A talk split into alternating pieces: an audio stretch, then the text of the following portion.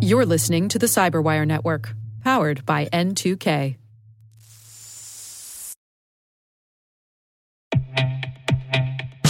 With over 8,000 threat hunters analyzing over 65 trillion signals daily, Microsoft works tirelessly with the federal government to keep our nation's data secure. This 30 year plus partnership is driving mission innovation that is secure by design. Whether optimizing your existing defenses or tackling advanced threats with AI, Microsoft gives you the intelligence and the automation you need to defend at mission scale. Let's work together to stay ahead of emerging threats and secure your mission anywhere. Learn more at aka.ms slash fedcyber. That's aka.ms slash fedcyber.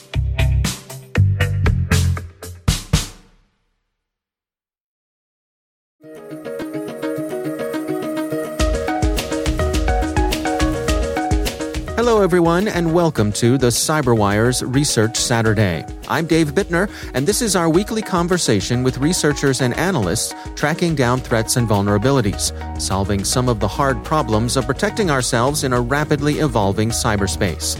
Thanks for joining us.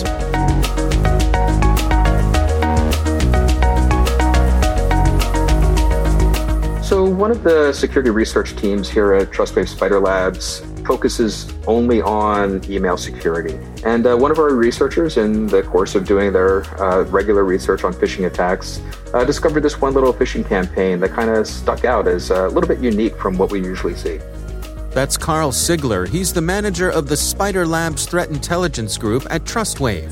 The research we're discussing today is titled HTML Lego Hidden Phishing at Free JavaScript Site.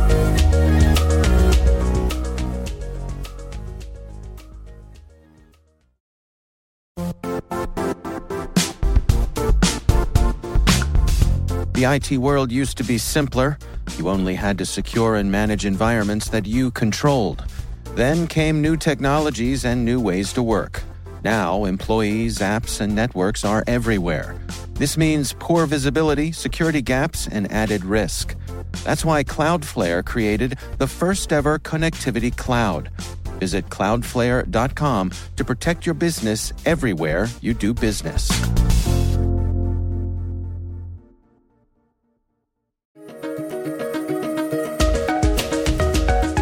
Well, let's walk through it together. I mean, uh, you know, someone is. Uh, I don't know, sitting at home, minding their own business, maybe at work, and they get uh, a kind of odd uh, email in their inbox. Describe to us what's coming through here.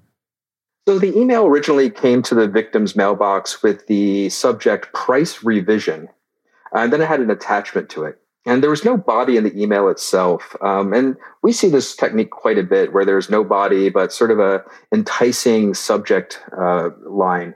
Uh, this just sort of drums in curiosity and oftentimes gets a victim to actually try and figure out what the email is about.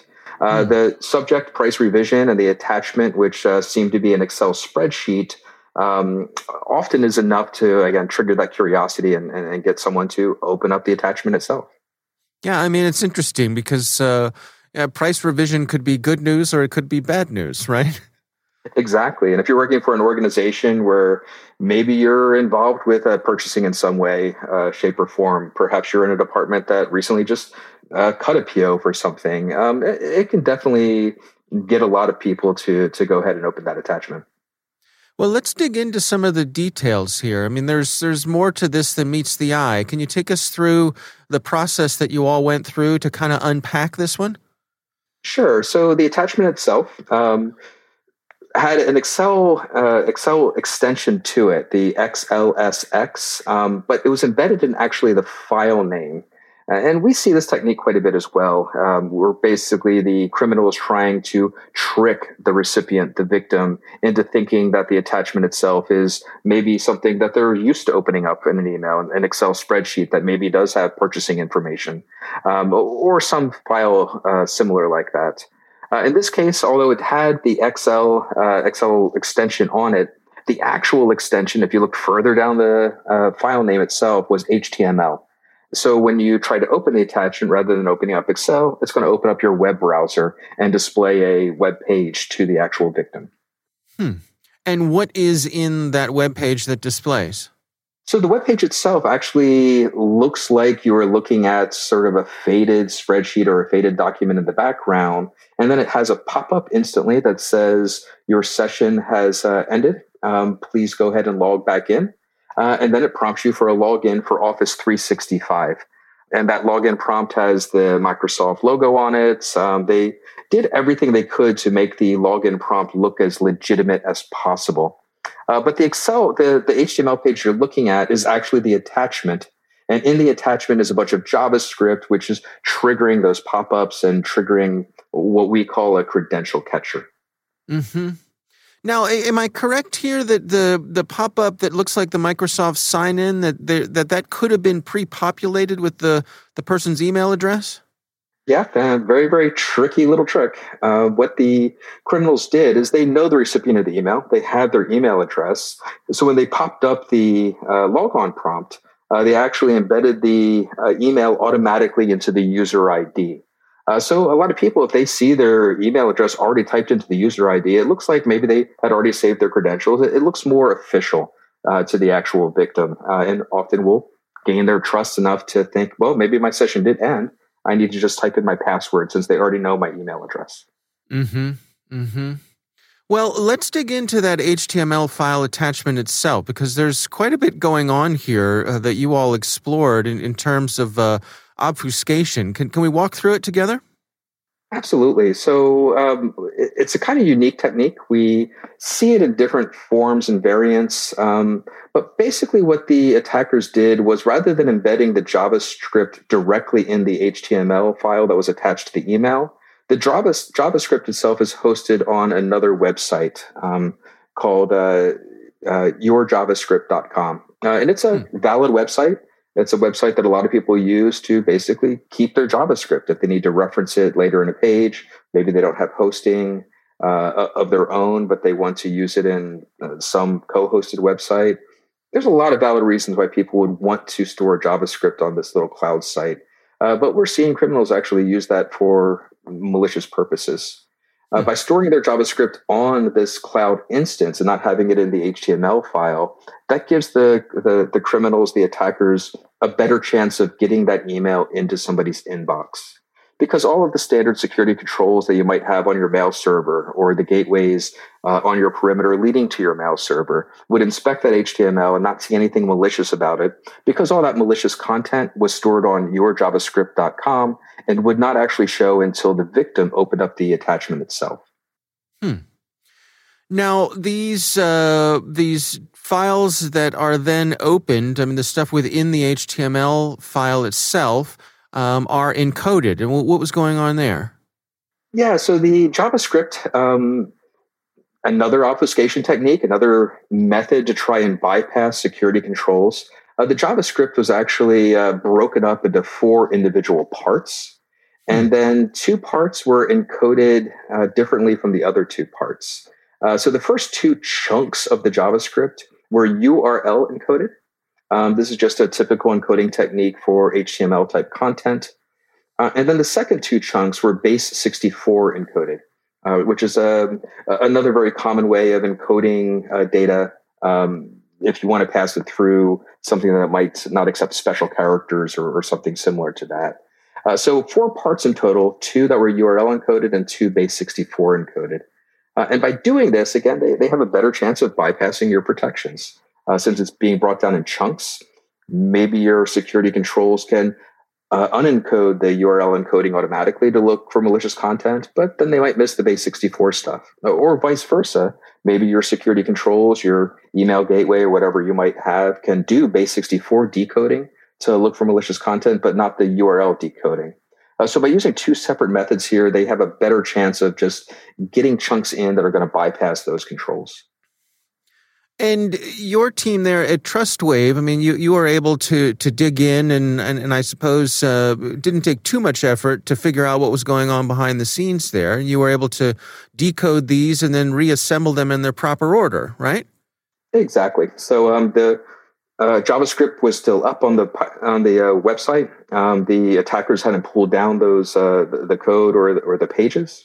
Uh, so we were able to just recreate the email uh, exactly as a, a, victim's a victim's computer would automatically, um, and bring it down in chunks, analyze each individual tr- chunk, and then in a safe environment, a sandbox type environment, we could actually open it and see what it actually was trying to do.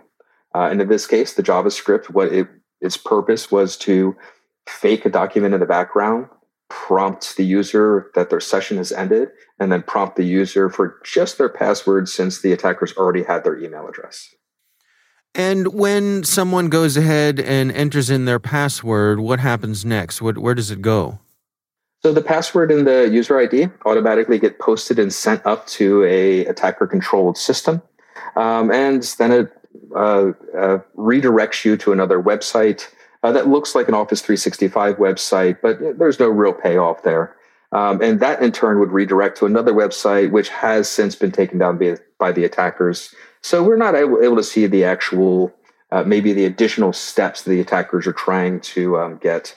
Um, uh, the portion where the attackers cut off their trail uh, was that credential capture part. So as soon as you entered your email and your password, those credentials would automatically get sent up to the attacker, who could then log into your account, take over your account, reset your password for you, uh, and see what sort of assets, what sort of data, what sort of um, useful information that they might be able to sell in the black market was available to that account. Do you have any notion, any insights on who might be behind this? No, it's it's hard to tell, especially with phishing campaigns, because um, phishers tend to throw such a wide net. Um, mm. You know, th- this technique may only work one, two percent of the time, so they need to target thousands and thousands of email addresses in order to get a good return on the attack. Um, so, with, with, that sort of wide net, uh, where it's not targeted and focused on a specific organization, a specific industry, perhaps, uh, it's a lot harder to not only figure out what who the original attacker it is, but to find out any sort of motivation beyond, behind just grabbing credentials, trying to get information, and and possibly monetizing that down the line. Uh, we generally find that attribution in general, trying to figure out who the attacker is, while extremely important for law enforcement, um, uh, for government agencies, for us and for our customers, the important takeaway here is to understand how the technique works and how to best protect your organization uh, from those types of attackers. knowing who they are doesn't necessarily play into those best practices, and, and getting those best practices out there is, is really our main goal. Well, I mean, let's go there then. I mean, what are your recommendations in terms of folks best protecting themselves against this sort of thing? You know, it's the same thing we, we've been preaching for quite some time. Um, if you receive an email that has either an attachment or a link um, that you're not expecting, is not coming from somebody that said they're going to be sending you this file or they're going to be sending you a link to, to check, that should raise some red flags for you. Don't automatically open the attachment. Don't click on the link until you figure out why it's in your inbox from the get go. Even if it's coming from someone you trust, um, perhaps the person that it's coming from has been breached and is um, being used to try and gain more trust and to get you to further that breach. Um, so if you receive anything in your inbox with a link or an attachment, don't automatically open it. Maybe verify out of band via a separate email, a text message, or a phone call uh, to the sender to make sure that they actually did send it and meant to send it to you. And if it's coming from someone you don't know or don't trust, um, you, you may want to get your local IT team or uh, your security team of your organization involved with that. In the spectrum of these sorts of things that you all see, you know, the, the phishing attempts that you all are tracking, where does this fit in in terms of the, the level of sophistication that we're seeing here? I would say it's sort of medium severity. Um, generally, for the uh, we start to see a lot more sophisticated techniques being used in the targeted attacks. Uh, so mm-hmm. if somebody is targeting somebody with, um, you know, the the C level um, uh, email campaigns um, where they're trying to exploit the CFO of a company or CEO of a company, and there's a lot of reconnaissance involved and uh, a lot of maybe uh, precursor emails that get sent out, a test campaign. Um, those tend to have a lot of sophistication and and use a, very, a lot of very sophisticated techniques. Uh, then you have the low level techniques um, that are pretty much just script kiddies that may be just playing around, um, testing these things out, maybe are not that experienced. Uh, this seems to be more mid level. Uh, the fact that they're breaking up their code uh, into small little chunks to avoid detection, uh, the fact that they're putting that code uh, on a cloud server rather than embedding it directly in the email, all of those things do show uh, a level of like sophistication and, and, a good bit of technique involved. So this definitely isn't the the actors behind the campaign. This isn't their first time. This isn't their first rodeo. but so far as very sophisticated. Uh, this wouldn't be that hard for somebody to figure out or somebody to, to replicate just from reading our article, the technical details. You don't necessarily have to be that technical to understand how these techniques work uh, and how to use them. If you know some basic HTML, some basic JavaScript, it could be very, very easy to pull off this attack if you had that, that motivation. We want to make sure that people understand the sophistication behind a lot of these email attacks, these phishing attacks, uh, so that people are better able to protect themselves. Uh, when it comes down to attacks that utilize social engineering and targets uh, the psychology of the victim, education is really the only patch we have for that sort of thing. Uh, so by putting out these articles and giving an explanation of how these campaigns work, uh, we're hoping to educate people so that when these emails end up in their inbox, they don't do the wrong thing.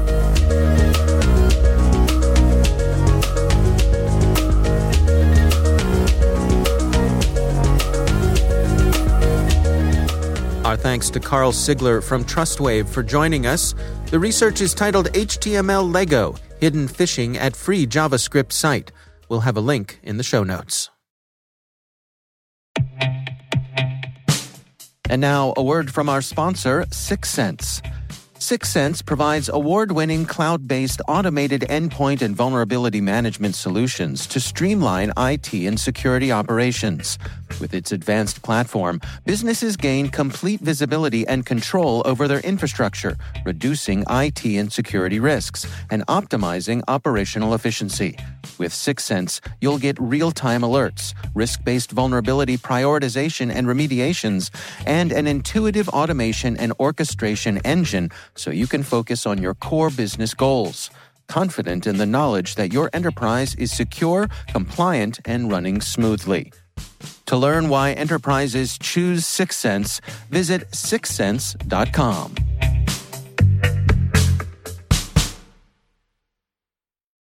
The Cyberwire Research Saturday is proudly produced in Maryland out of the startup studios of DataTribe, where they're co building the next generation of cybersecurity teams and technologies. Our amazing Cyberwire team is Elliot Peltzman, Puru Prakash, Kelsey Bond, Tim Nodar, Joe Carrigan, Carole Theriault, Ben Yelin, Nick Veliky, Gina Johnson, Bennett Moe, Chris Russell, John Petrik, Jennifer Eiben, Rick Howard, Peter Kilpe, and I'm Dave Bittner. Thanks for listening.